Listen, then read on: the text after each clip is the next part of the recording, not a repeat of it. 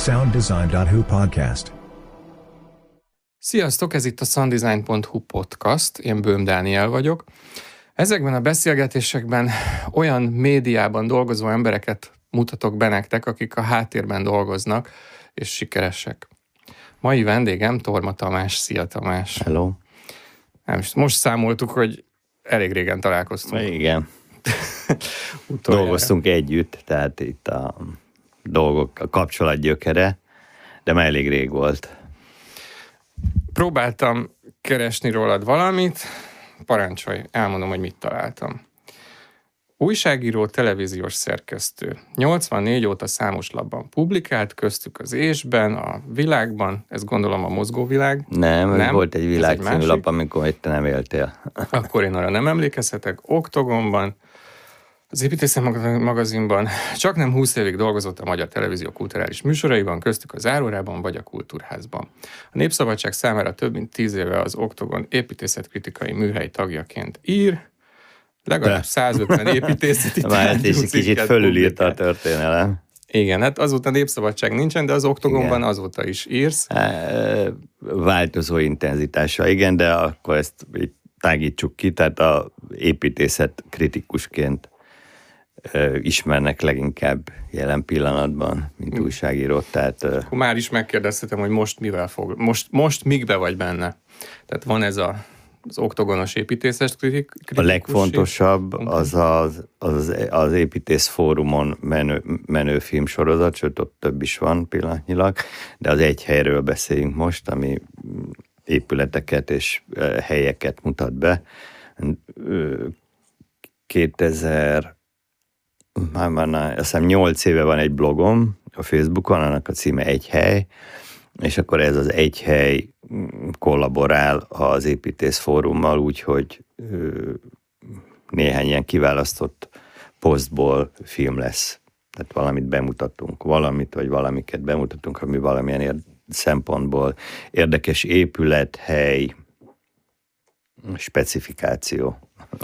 De akkor most te egy így. szabadúszó vagy? Én teljes mértékben szabadúszó vagyok. De amikor régen a Magyar Televízióban dolgoztál, akkor még nem? Akkor Magyar Televízió alkalmazottja voltak mindig, amíg ki nem rúgtak 2011-ben. És most kulturális szerkesztéssel már nem foglalkozol? Igen, akkor utána a, a túlélésünk egy pár évig a Kortás című műsor volt, amiben álnéven, én, én legalábbis álnéven tulajdonképpen visszadolgoztam egy külső megrendelőn keresztül, de valójában a MTV műsora volt, egy kortás képzőművészeti műsor, aminek, a, aminek köszönhetően ö, elkerültem ebbe a múzeumi kortás képzőművészeti világba. Mondjuk így, miközben én folyamatosan újságíró voltam, tehát korábban is, meg azóta is mindig is kétlaki vagyok, tehát mindig írok különböző helyekre, de most vissza, tehát akkor talált meg Gulyás Gábor, aki akkor a Szentendrei Múzeumi Centrum, FMC, Ferenci Múzeumi Centrum, tehát a Szentendrei Múzeum, a kisebb-nagyobb múzeumok konglomerátuma volt a vezetője, és a kortásba forgattunk vele többször együtt, talán te is emlékszel, például a Velencei Biennálén, meg a műcsarnokban, és akkor ő ott kiszúrt magának, és neki köszönhetően átkerültem ebbe, rendkívül élveztem ezt tartott tavaly májusig. És ott mit csináltál? Fő kommunikátor voltam, kreatív konzultáns, ezt szoktam mondani. Tehát én foglalkoztam a sajtókapcsolatokkal, meg egyéb mm, időnként ötletadó voltam ebben-abban. Nekem az összes, amiket most felsoroltál, ezek nem olyan szakmák, amikhez bemegyek a az egyetemre, és azt mondom, hogy én elvégzem a kulturális nem tudom én, kommunikációs szakot, és Igen, akkor már bekerülök. Már van ilyen. Már van ilyen? Már van ilyen, de hát mivel én idősebb vagyok, egyrészt azt meg akkor nem oktatták, sőt tulajdonképpen az újságírás sem volt ugyan az egy darab MOSZ újságíróiskola, de igazából az újságírás sem oktatható, hanem hosszabb, rövidebb, rutines gyakorlat alapján kitanulható. De az, hogy neked tehetséged van, tehetséged van-e az íráshoz, vagy ahhoz a típusú íráshoz, amivel ott összehoz a sors, az, az csak közben derül ki. De akkor ez hogy, hogy, hogy sikerült? Tehát hogy lettél te újságíró, hogy egyszerűen csak... Hát akkor annak még család, jóval nagyobb presztise volt, nem semmi. Kell, én, én jogot végeztem, tehát de ott már közben eldöntöttük egyébként a számos hallgatóval rendelkező jogi kar, voltak, hogy 250-en egy évfolyamon. Akkoriban annak az egyharmada az nem akart jogász lenni. A többiek teljesen szabályos pályát tudottak le.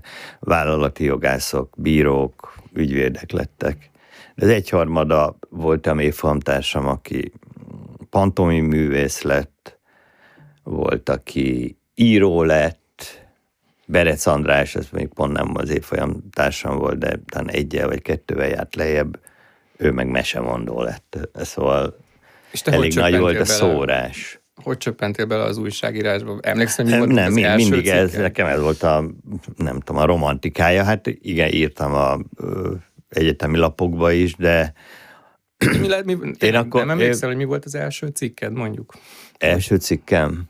Nem, nem emlékszem azokban az időkben rock and roll újságíró voltam, tehát Ez magyar ifjúság, magazin, ifjúsági magazin, akkor volt az első független magyar poplap, az a Polifón nevű, aztán és aztán jött a rendszerváltás, akkor volt ez a Világ című lap, amire te már nem emlékezhetsz, de egy ilyen szuper jó rendszerváltás körüli halálizgalmas időknek a, egy heti lap, független heti lapja volt. Mitől volt izgalmas? Hát Mert a rendszerváltástól, az, hogy egy csomó mindent ad, már meg lehetett írni. Meg ugye azzal Akkor, kezdett, amit korábban rock... nem. Uh-huh.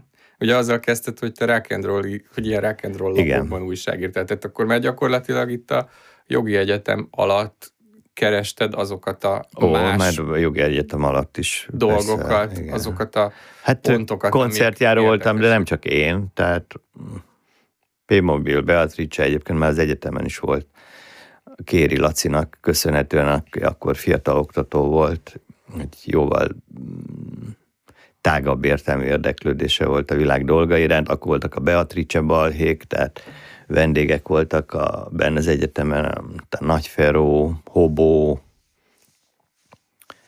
a jogi egyetem, jogi karon ez egy téma hát volt? A jogi, kar, a jogi kar az állam és jogtudományi kar, tehát azt később politológiának hívják, tehát abban nem csak jogi természetű oktatás folyik, hanem mondjuk, hogy egy társadalompolitikai, vagy ilyen, tehát ez egy ilyen szociológiai ihletésű izé volt, ami hát ez engem mindig is jobban érdekelt.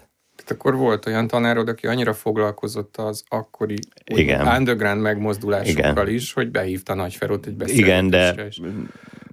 jól lehet, sokat köszöntek a Kéri Lacinak, de, de nem ez tehát ez egy szerintem egy normális értelmiségi nyitottság volt, egyszerűen más, mondjuk úgy, hogy szakbarbár oktatókhoz képest.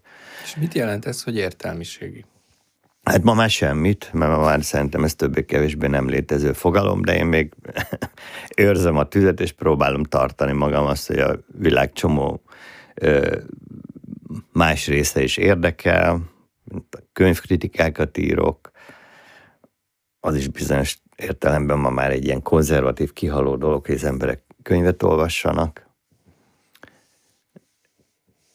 Meg, hát, és aztán végül is ez a, ma már leginkább a, az építészeten keresztül, amit szintén újságíróként ö, ö, kerültem bele, és ragadt rám ezelőtt olyan, hát most már több mint húsz éve. De akkor te egy értelmiségi vagy értelmiségi családból származol? Nem, nem. Budai gyerek vagy? Budai gyerek vagyok, elég furcsa konstrukció vagyok, budai proli gyerek, aki ráadásul még egy egyetemi előkészítő kollégiumba is járt középiskolás korában, ilyen posztnékosz logika szerint. Ma már ezt nagyon nehéz megmagyarázni, de így volt, tehát én a Gellért hegyen laktam, az akkori József Attila mai Ciszter gimnáziumba vettek föl, oda jártam gimnáziumba, de közben, hétközben én a második kerületben, a Keleti Károly utcában laktam a Rákóczi gimnázium mellett, mert ott volt ez a kollégium.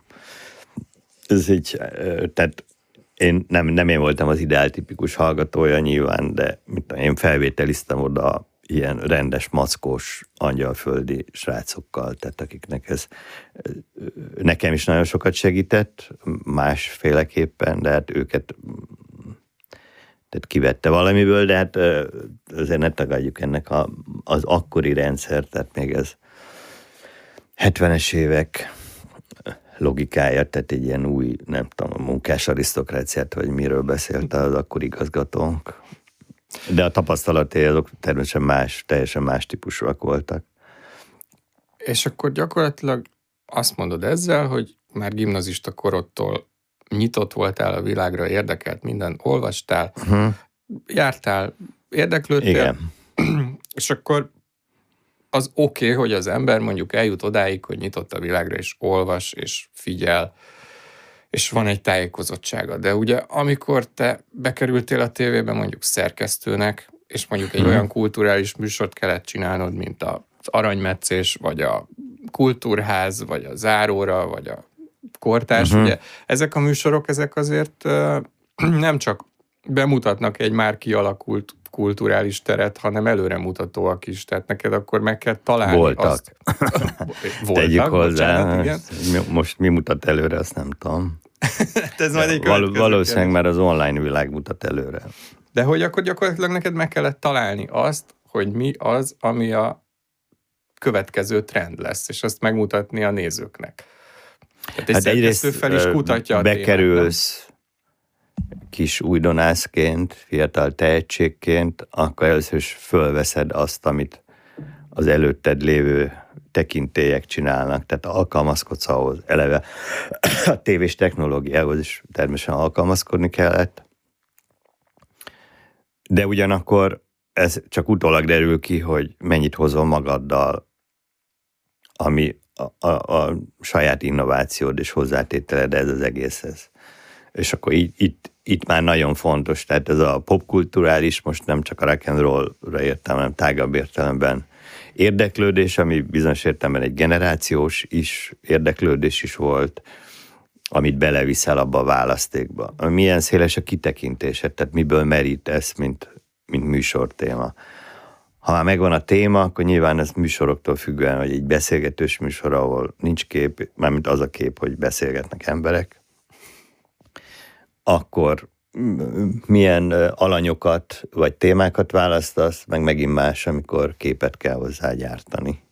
És akkor idővel, hogy ezt most azért nagyobbakat ugorjunk, ez, ez alapvetően a, a tévés létemben is egyre fontosabb volt, és hát aztán végül is e, mára tulajdonképpen ez maradt. Tehát ezt most sokkal fontosabbnak tartom a dolog képi részét, mint, a, mint azt, hogy mondjuk mit beszél. Mármint, hogy ha most itt mi beszélünk, és szinkronban bennünket lehet látni, az úgy oké, okay, de mikor például tanítottam erről, akkor ezt mindig elmondtam, hogy egy tévés riportban, ahol más képeket látsz közben, miközben valamilyen szöveget, tehát valaki mondja magáét, vagy egy narrátor mondja magáét, akkor a, a képek azok kb. három-négyszeresen hatékonyabbak. Tehát uh-huh. amikor mondasz valamit, de egy másik képet látsz, akkor háromszor, négyszer nagyobb esélye van, hogy a képhez kötöd magad jobban.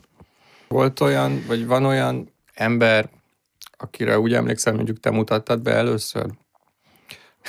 Jó kérdés, Biztos tudom. egy csomóan voltak, de hát ma már Ilyen felfedezetted, vagy ilyen rock and roll, akiket vagy? nagyon csipáztam, azok a hát az Európa kiadót nagyon szerettem, az, mert együtt fociztam a kis Lacival, még a gimnáziumban. Mit csináltál? Elvitted őket a tévébe, vagy írtál róluk egy cikket? Nem kellett, mert akkor már szerencsére elég híresek voltak, de mondjuk jobban be voltam kötve oda értelemszerűen.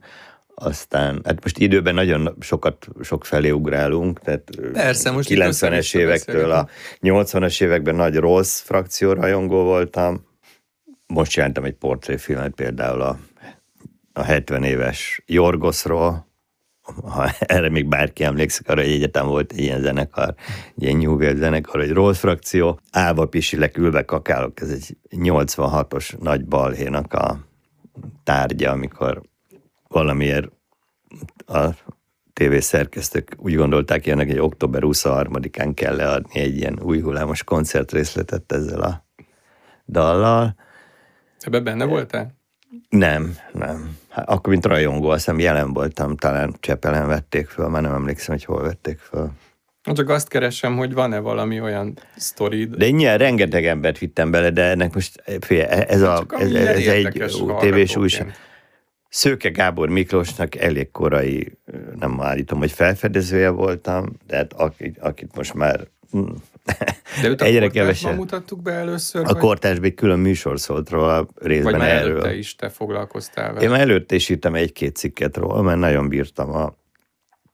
És hogy találtál rá? Tehát, hogy ez, miért mentél az utcán, láttál egy szőke igen, igen, igen, szobrot, igen. és gondoltad, hogy na, erről igen. írok egy cikket. Köztéri szobrok voltak, az első szobrai azok főleg lovak voltak, és róla azt kell tudni, hogy ugyan szobrász szakon végzett, meg kőpál, tehát egy klasszikus kőfaragó mestere volt, de ő mégis valami más keresett, és akkor itt talált rá ilyen lakásátalakítás, vagy házátalakítás utáni bontási fa anyagra. Tehát lambéria, parketta, stb. A leges-legelső szobrát, ami egy orszarvú volt, azt ezekből csinálta.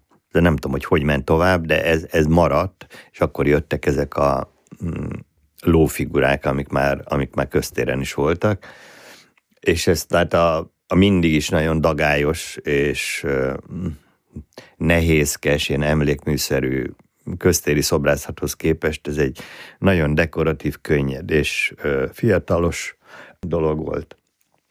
Ezért szerettem, és hát aztán azóta siker nem várt magasságokba röpítette, hogy úgy mondjam. Úgy foglalkozol építészettel, hogy nem vagy építészmérnök. Honnan ez a... Rock'n'roll is úgy foglalkoztam, hogy nem voltam zenész, ez, ez egy tehát ez az értelmes... Ez egy kritika mém is általában egyébként az újságírókkal kapcsolatban, tehát valakinek leúztam a lemezét annó ezelőtt több évtized, de ott akkor ők boldogan hivatkoztak arra, hogy hát nem is ért hozzá. Tehát az újságíró, aki nem ért semmihez, de mégis mindenhez ért. Hát az újságíró az újságíráshoz ért, és ezt nehéz megoldani. Tehát amikor építészér épületről rosszul, annál szerintem jobb az, hogyha újságíró ír épületről amatőr módon.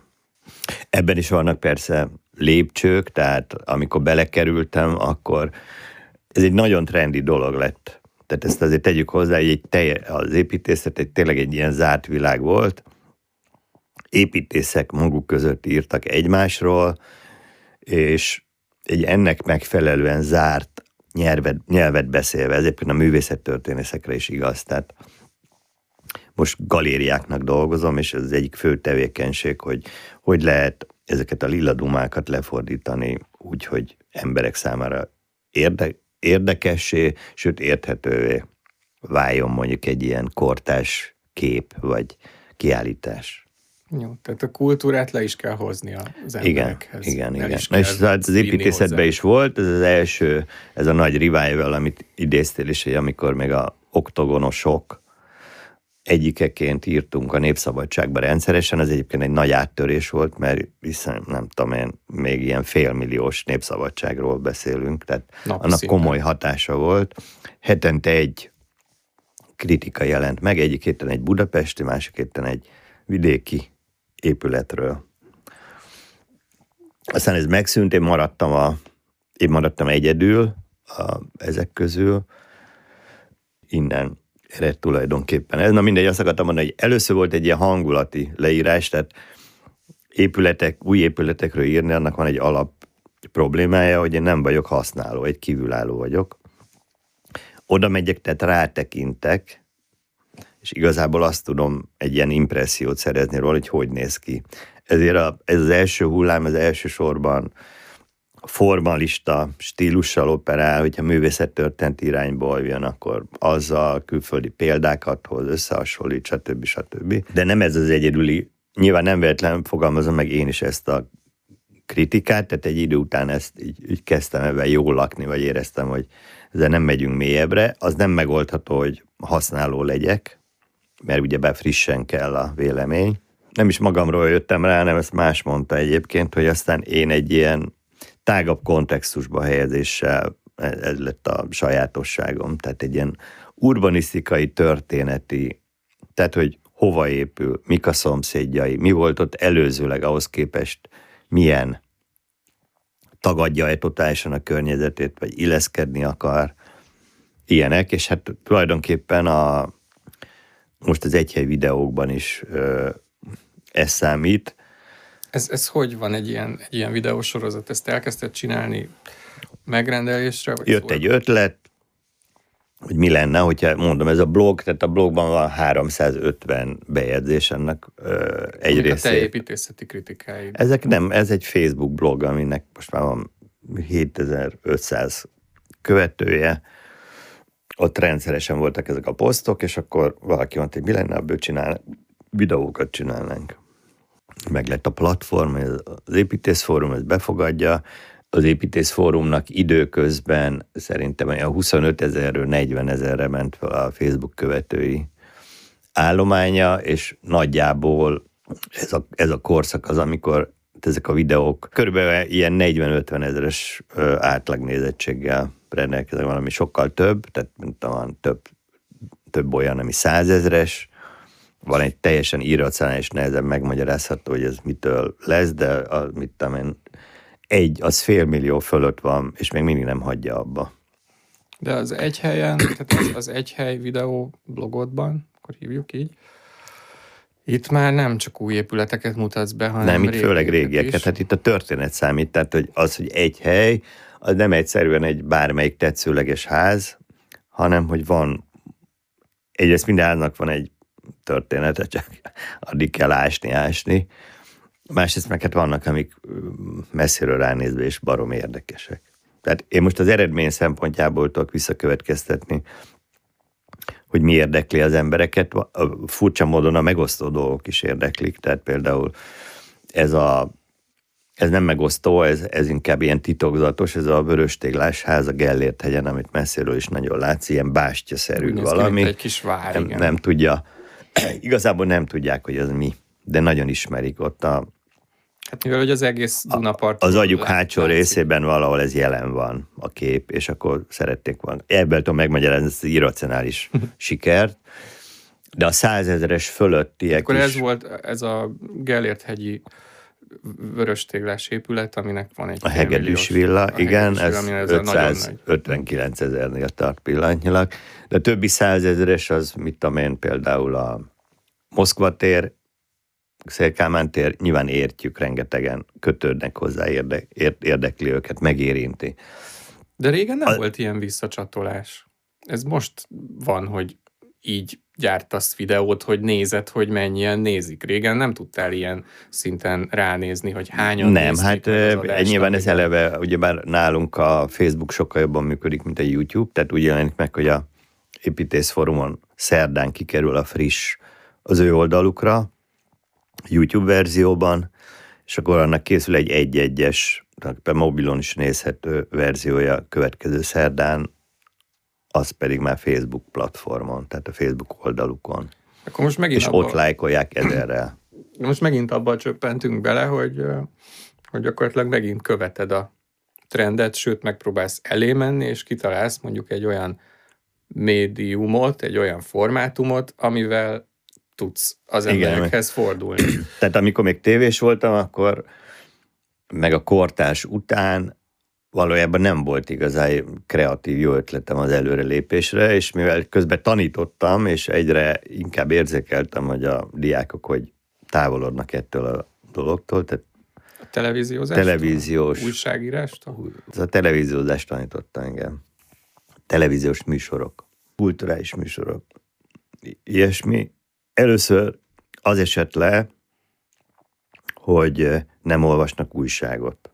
Tehát mondjuk ennek a nagy katakizmája azt mondta, hogy magyar narancs, így csak egy véletlen elejtettem, ennek már azért biztos van tíz éve. Azt mondom, hogy magyar narancs, és se azt nem tudták, hogy van egy ilyen lap, se azt nem tudták, hogy mi a poén, mármint, hogy mitől magyar narancs, vagy mit jelent. Tehát, hogy ez a Tanú című film, és akkor abban van egy rész. Ez volt az Tehát első az alapfilmeket se figyelmeztetőjel. A második az, hogy már a, a honlap, nem, hogy újságot nem olvasnak, tehát printet, ez már már kézenfekvő, hogy nagyon kevesen olvasnak, ez kialó, de hogy nem olvastak Indexet, meg Origót, akkori nagy két online felületet, tehát olyan mélységben, ahogy mind a kettő a világgal foglalkozott. Nem foglalkoztak vele, és egy idő után pedig kiderült, hogy a Facebookról tájékozódnak. Tehát addig az is megfordult, hogy olvasok ilyen nagy oldalakat, mi van a világban, és mellesleg meg Facebookon társasági életet élek. Nem, a Facebook átvette ezt a szerepet. Azóta pedig a rövidülés, a rövidülés, a rövidülés. Tehát minél több információ, de, de kisebb, rövidebb adagokban ez a fejlődés. És hát igen, most már azt mondom, hogy ez a kép, de itt több minden, tehát nyilván ez a múzeumi munka, mert ott is filmeket csináltam. Igen, igen itt közben itt ül Vilma az ölembe, hogyha esetleg Vilma öt éves törpetacskó, aki időnként hangokat ad ki a kerti eseményekre reagálva. Nekem most az fordult meg a fejemben, hogy, hogy most inkább épületekkel, szobrokkal, tehát inkább tárgyakkal szeretsz mhm. foglalkozni, miközben ugye hát sokat kellett embereket is bemutatnod, hogy ez, ez hogy alakult ki, vagy ez miért Hát van? A, ez csak távolról nézve, tehát a hardwareben mindig van szoftver. Tehát van egy ház, de az, abban a történet ez mindig élő, az mindig közelebb hoz. Tehát amikor olvasom a videó komment folyamát, akkor ugye két ilyen mémszerű ismétlés van, hogy nagyon köszönöm, ezt nem tudtam. Például.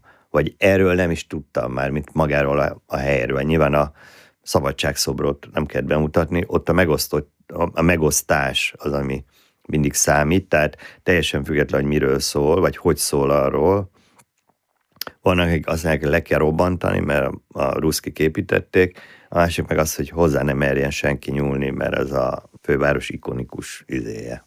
Igen. Vagy egy másik ilyen, ami szintén nagyot futott, az is ilyen negyedmillióig elért a Óbudai, az Árpád híddal szemben a Faluház nevű óriás lakótelepi ház. Ott ez volt a meglepő, hogy, hogy egy ilyen lakótelep nosztalgia futtatta azt igazából föl. Ott fölbukant a hang, na én aztán lakótelepen nem laknék meg hallani a fapabucs kopogását, meg az összes ilyen lakótelepi sztereotípia, de nem, sokkal többen voltak, akik azt mondták, hogy lakótelepen lakni igenis jó, meg hogy mihez képest, nyilván ennek is rengeteg árnyalata volt. Mi van? Valakit látott. Igen. Itt az ablak előtt azért szoktak sétálni is. És, szóval, hogy mindig, mindig ott van mellette a, a szoftver hogy mihez képest van. Mindegyiknek van története. Miért van a Jó. faluház előtt az az óriási plac? Azért, mert volt egy nagy, nagy terv, hogy ott az lett volna a óbudai lakótelep központja, csak éppen nem épült meg később soha. Emiatt aztán nekik gyönyörű kilátásuk van az Árpád híd felé, az Árpád hídről meg akadálytalan látod ezt az óriási épületet. Vagy most, ami most éppen az aktuális és friss épület egy igazi meglepetés, tehát ez a megyek az utcán és felnézek, és jé. A Vas utcában van a Széchenyi Technikum, ami 110 éves, 110 éve épült. Kívülről is eléggé, tehát hogy úgy mondjam, magára vonzza a figyelmet, ráadásul egy szűk utca ott magasodik benne, de bemész, hát lehidalsz. Tehát az a minden belső dísz, az még ma megvan, és eszmetlen jól néz ki, fantasztikus, gyönyörű. Mennyezeti freskók, és aztán útközben derülnek ki olyanok, amikor a, a, még a blog verziójában nem tudtam, hogy például itt dolgozott az a testnevelő tanár, aki meghonosította a kézilabdát Magyarországon, Szerbantal, kezdőkorától halál, lényegében a munkaszolgálatáig itt tanított, és van egy szintén eredeti, fantasztikusan kinéző könyvtár a leg, legfölül, ott délutánonként ott állítgatta össze a magyar irodalom, meg a világirodalom története, köteteit. De akkor te imádod a fővárosunkat, meg nagyon szereted Magyarországot. De is. igen, vidék, tehát egy másik, a, mit a Bajnai kastély, ugyebár ott Sándor Mórica, az ördöglovas, nemrég újították föl, és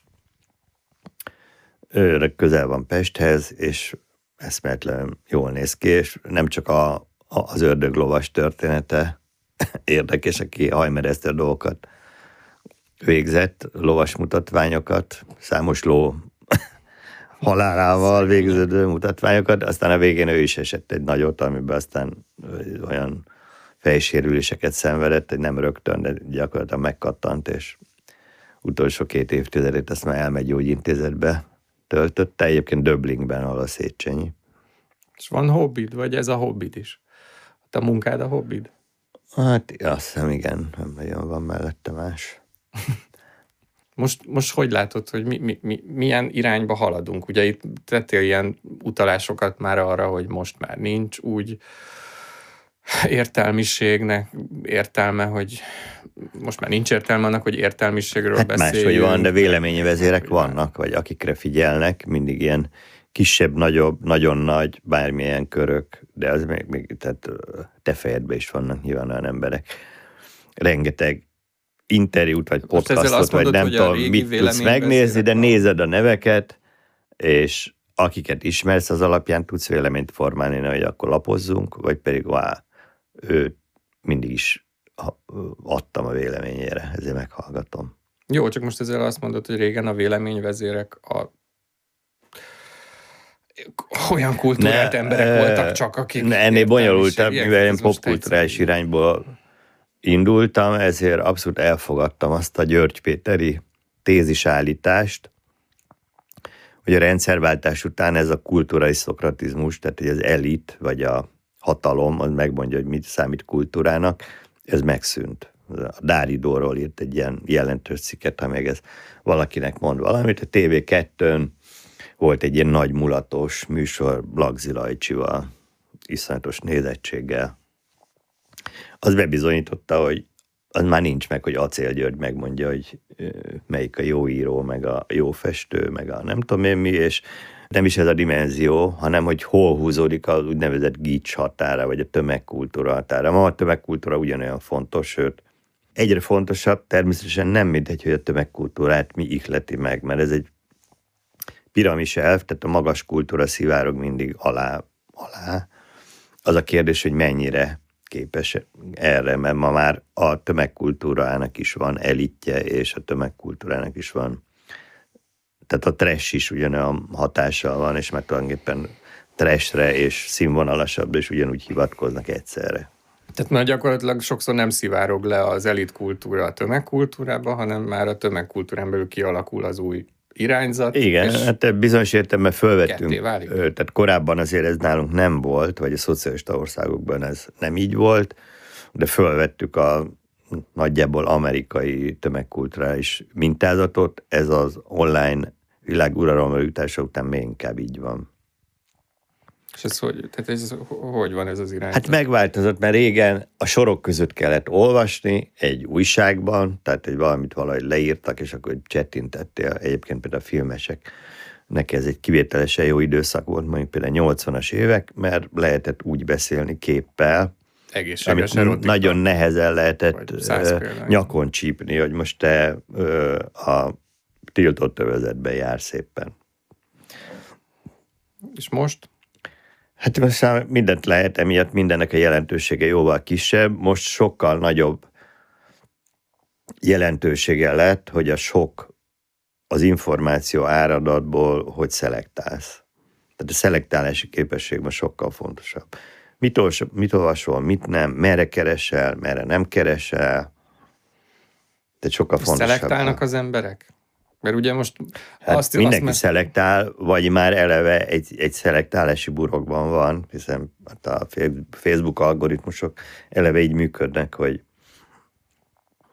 az bezár. Egy idő után a saját szokásait köszönnek vissza rád, és igen, hát ahova nem lapozol, ez... azt nem dobja föl. Tehát a, a, az egyhelyes videóit kapcsán is ugye az derül ki ebből, hogy amit ismernek az emberek, azt megnézik, amit nem annyira ismernek, azt nem annyira nézik meg. Igen, de itt már az én véleményvezérségem számít ebbe, hogy én nyilván egyensúlyozok és bevállalok egy, mit tudom, valamit, csak 15-20 ezeres nézettsége van, azért, mert én ezt fontosnak tartom.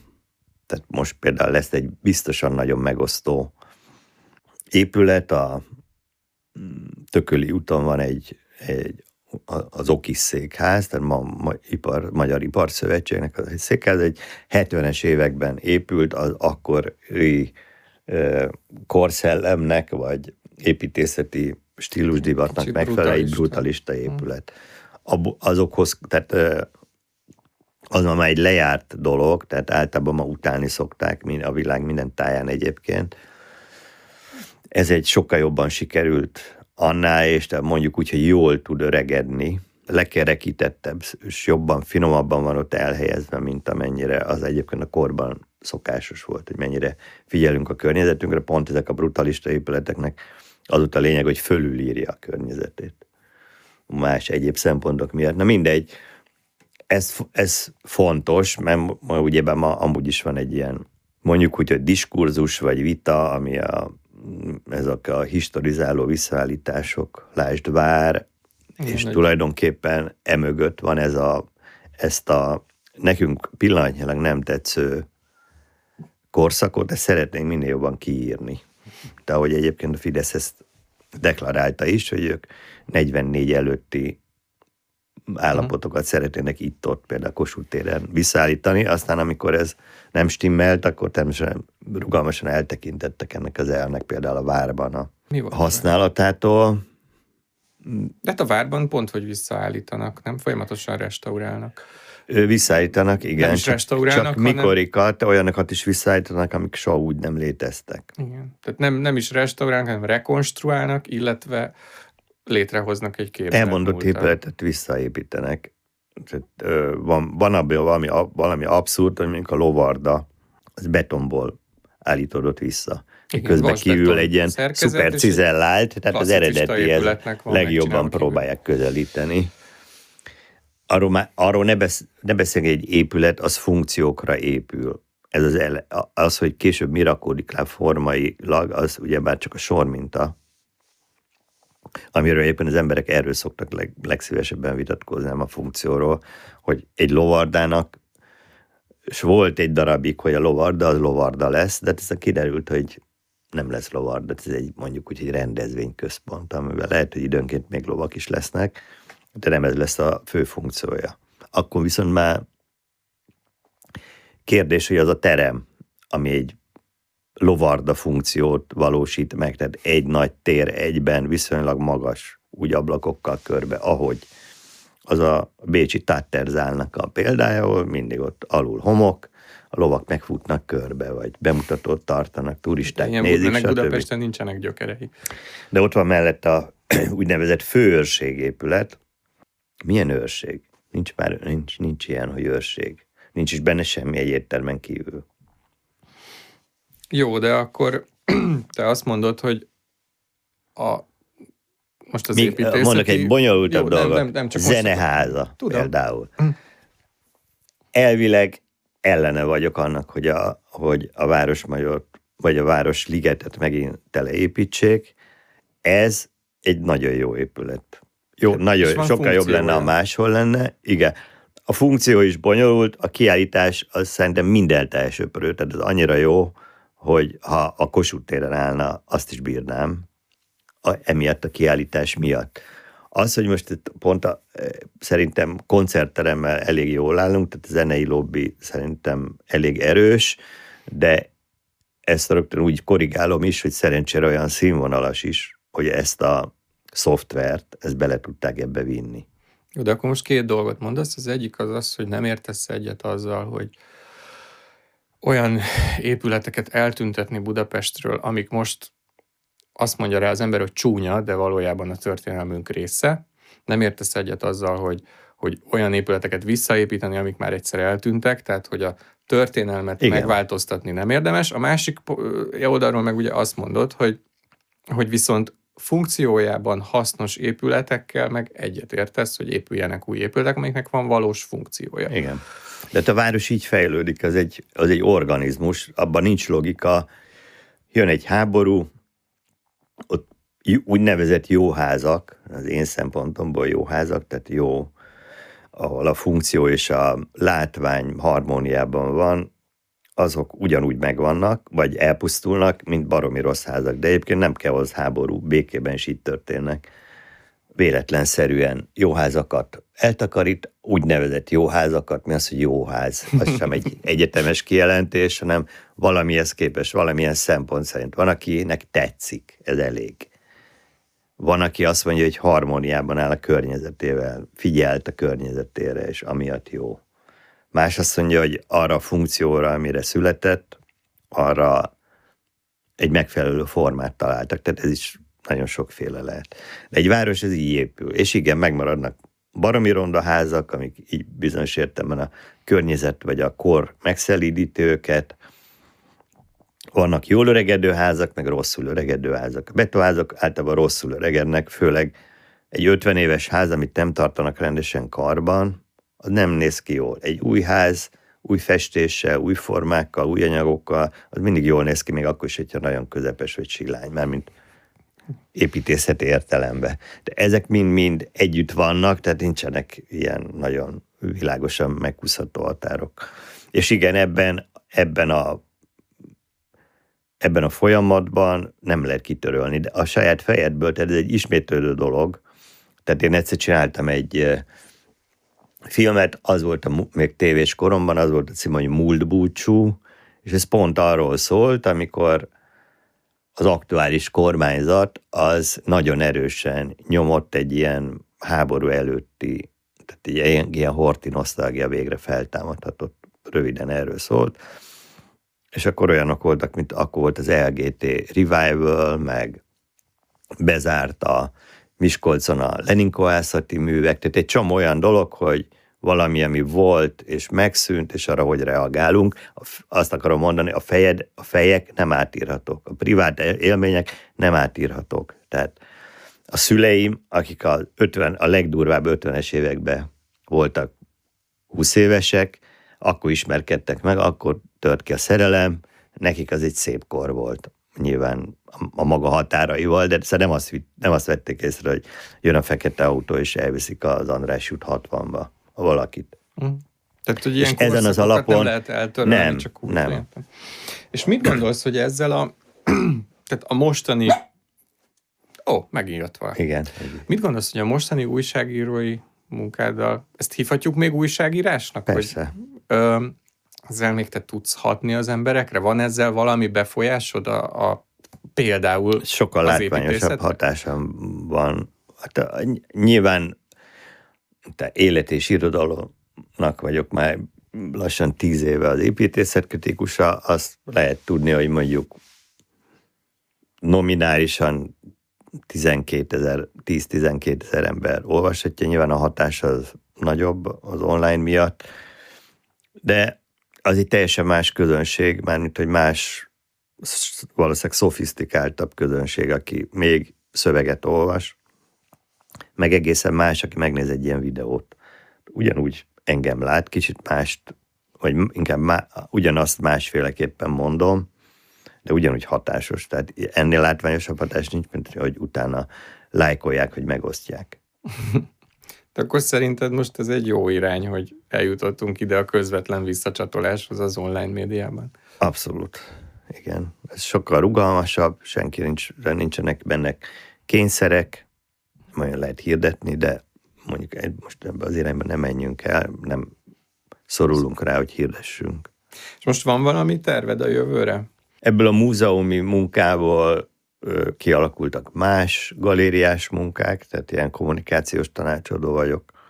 Egyre több helyen ezt élvezem, és az építészet is tulajdonképpen halad annyira, hogy mindig hoz új dolgokat. Tehát nyertünk pályázatot, csináltunk, az is látható most az építészfórumon, egy felvidéki sorozatot, főleg gömör, gömöri árpádkori templomok, eszméletlen freskókkal, tehát mondjuk olyan közel egymáshoz, hogy kimész autóval, és egy nap nem érdemes mondjuk ötöt bejárni, de fizikailag vagy földrajz értelmen lehetséges.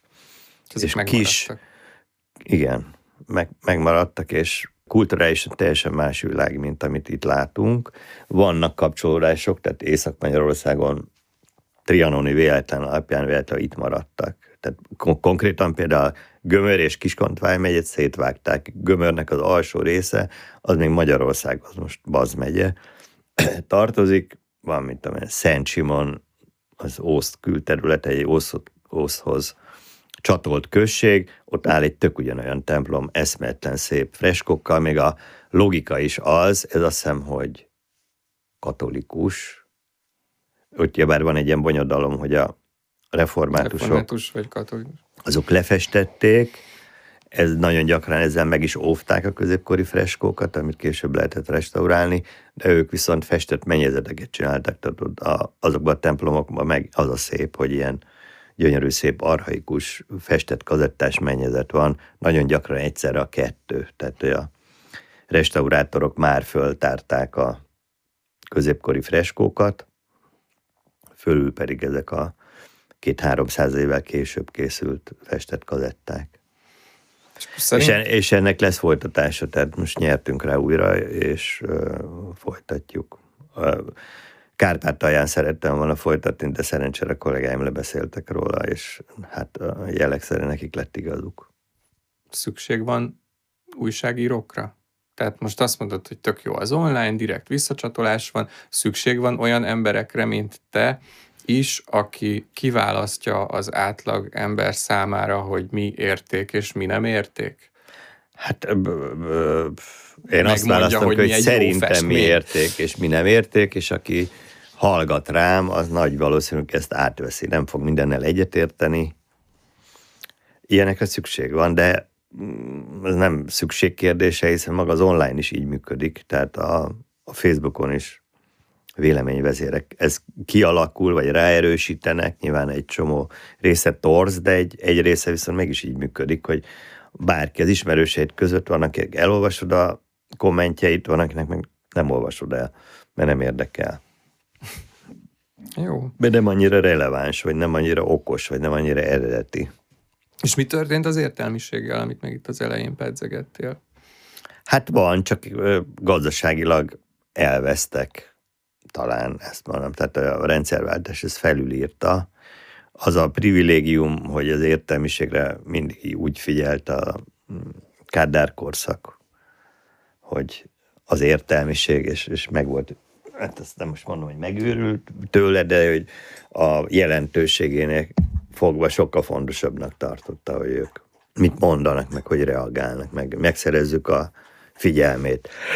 Most más dimenzióban van, most a, NER próbál, ugyebár volt ez a prekoncepciójuk, hogy rosszul állnak ebben, tehát hogy, hogy a, a kultúra az túl liberális és pártos, az ő politikai szempontjuk alapján, ez nyilván az, hogy nem, de a kultúra máshogy működik, ezzel nem lehet becsatornázni így, hogy jobb és baloldali.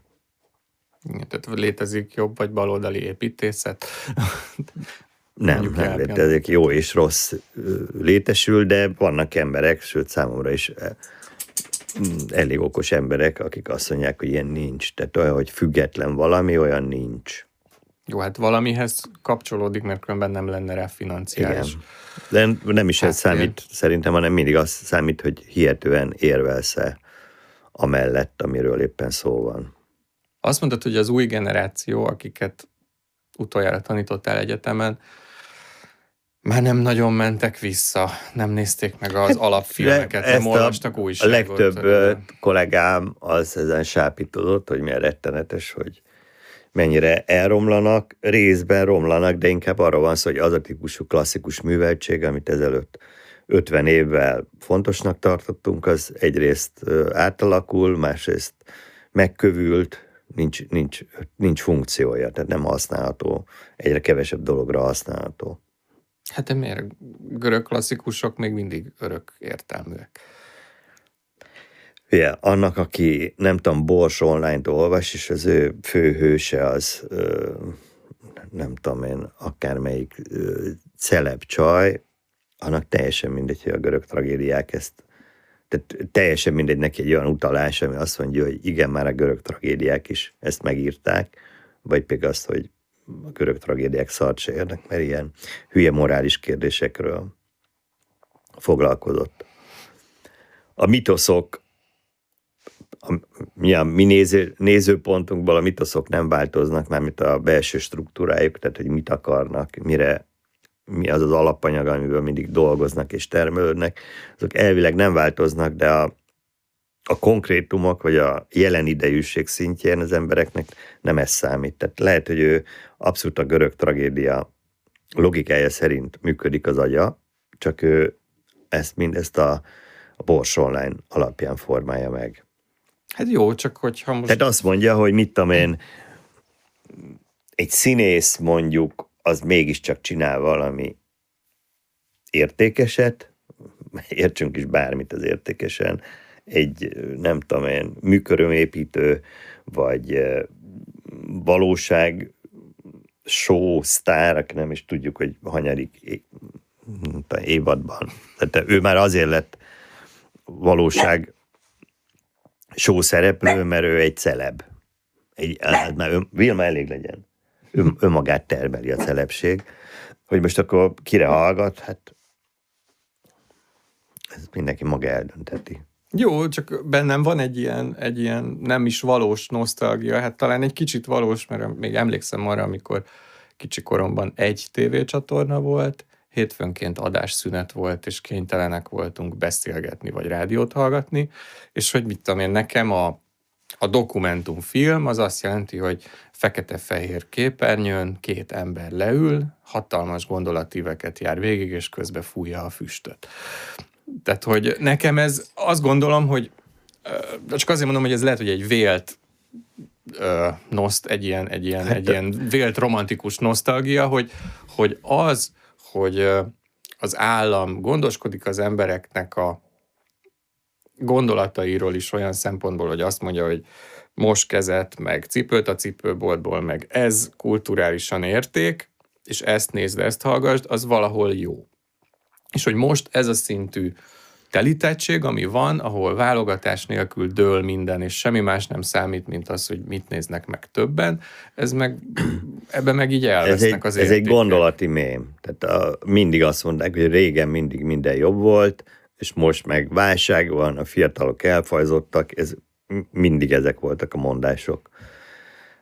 Azért, mert szelekt, szelektálsz, egyrészt a múlt, az leülepedett, az olyan, amilyen a szépet lehetőleg az, arra, az, hogy egy darab tévécsatornát nézhettél, és nem nyomogathattad a gombot, az De például nem merül Tamás fel. megmondta, hogy mi a jó festmény, és kész. De nem volt jó, hát ez egy államilag kontrollált tévé volt, tehát ha ma visszanéznéd, borzalmas dolgok voltak benne. Persze. Akkor is az volt, hogy csak néhány dolgot lehetett megnézni épésszel belőle, vagy volt értelme megnézni. Szintén tanítás közben derült ki, hogy például azt mondjuk a Stúdió 80-ra, mint a nagy kulturális műsorra boldogan emlékeznek sokan, egy óra főműsoridőben ment az egyetlen nézhető televízióban, tehát iszonyú sok ember, két milliós nézettség. Ked főműsoridő.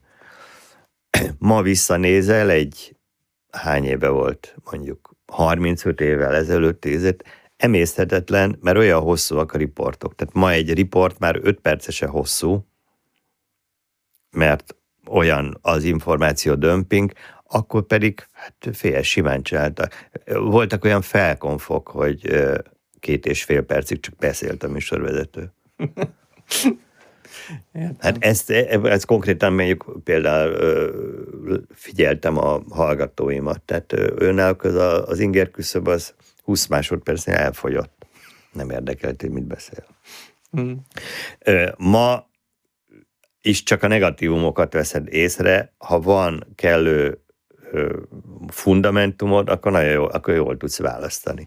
Természetesen egy csomó minden nem jut el hozzád, hiszen végtelen a választék. De aki tud választani, az rengeteg dolog között tud. Ma inkább ez a probléma, hogy magukban nincs olyan típusú rend, sőt, szerintem ez elméleti alapon se létezik, hiszen tényleg végtelen a választék. Tehát, hogy arra helyezed a hangsúlyt, hogy félig tele a pohár, vagy félig üres a pohár, hogy rengeteg jót választhatok, de ezt van olyan lelki alkat, aki ezt úgy fogalmazza meg, hogy mennyi mindenből kimaradok, amiről akár esetleg nem is tudok. Hát ez így igaz. Ez mind van. Jó, és hogy látod, hogy a saját családodban, mondjuk a gyerekeid tudják, ki tudják használni ezt a bőséget? Hát ez elég hülye hangzik, de igen, büszke vagyok a gyerekeimre, mert kulturálisan nagyon jó ízlésűek. Mindenféle nevelés nélkül. Nyilván azért, mert nem veszed észre, hogy nyilván az, hogy könyves polcok vannak a nappaliban, számomra természetes, más számára nem természetes, mármint, hogy az ő nappaléban nincs, de hát ez nyilván ennek van jelentése. Bármikor bármilyen könyv levehető, beleolvashatsz, bele megnézhetsz képeket, stb. stb. Ma már én is a Google-ban nézek meg képeket, de akkor is azért ez számít. A mesekönyvek azok a tulajdonképpen kulturális ikonok, amiket a gyerekeidre félig tudatosan, félig ösztönösen, mert a tieid is azok voltak, ráaggatsz, azok nagyon erősen működnek. Nyilván rengeteg ratyi filmsorozat volt a 80-as években is, vagy rajzfilm, de még a macskafogó, a macskafogó ma is jó. De az, hogy gyerekként ők mit néztek, vagy mit mutattál, a tüskevár, mármint maga a világa, az is. A magyar népmesék, hát Persze. ma is eszmetlen jók. Jó, hát jó. Csak most megint belecsúsztunk abba, hogy akkor mégiscsak van egyfajta értelmiségi lét, amiben úgy azért jó, hogyha az ember abban nő föl, meg abban létezik. Hát, hogy jó-e, nem lehet ez egy, a, a, amikor megkérdeztem a létét, akkor mondjuk életvitel van, én inkább ennek az anyagi bázisa rendült meg. Tehát régen az, hogy értelmiségi, az nagyjából egy valamilyen kiemelt státuszt jelentett. Tehát egy tanár sokkal többet ért a fizetését, fizetési cetliét nézve. Maga a, egy csomó minden, oktatás, minden olyan, ami ilyen másod, harmadlagos kultúrás művelődési házak, hát ez egy országos hálózat volt.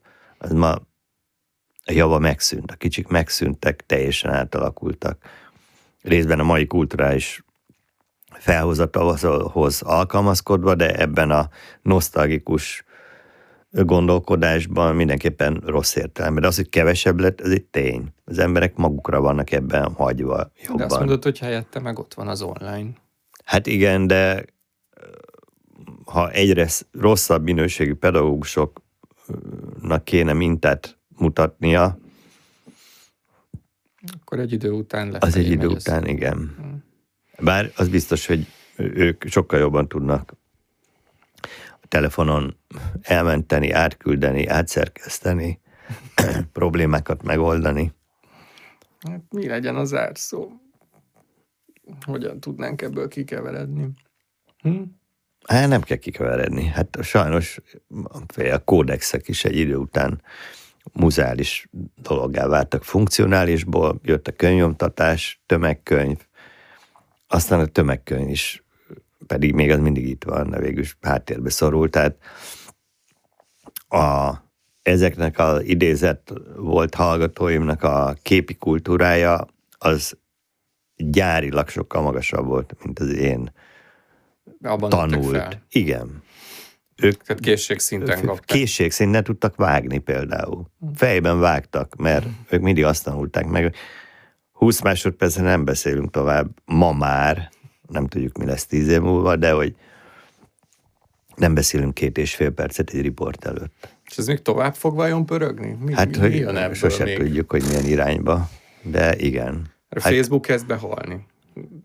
Csak kezd, kezd leülni. Hát ezt Facebook, cáfolom, az így felnőttesedett, végül is elérte a felső határát, viszontosan hát a nem tudom, vagyunk 7 milliárdan, és abból 4 milliárd Facebook használó, szóval azért az...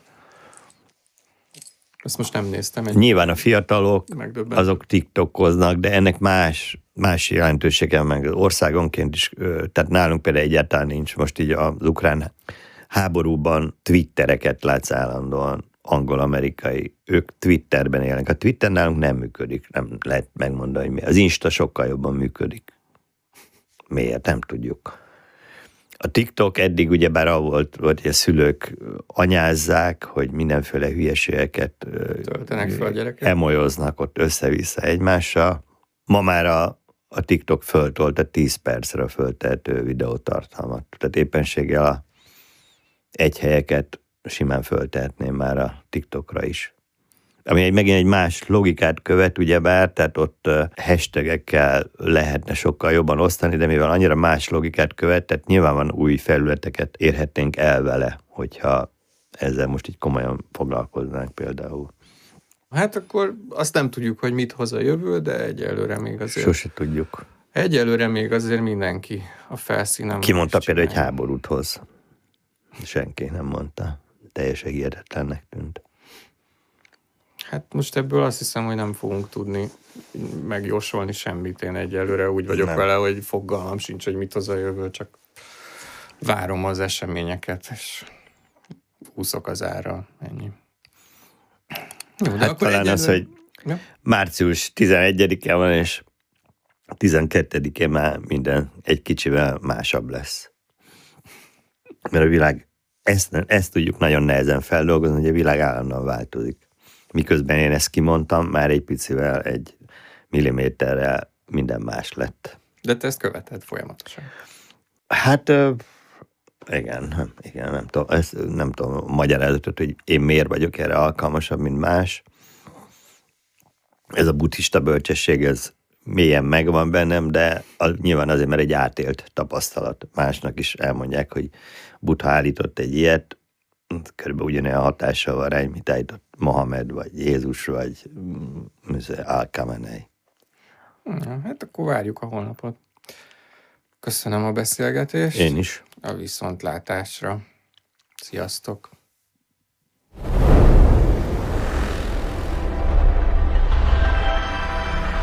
Sound podcast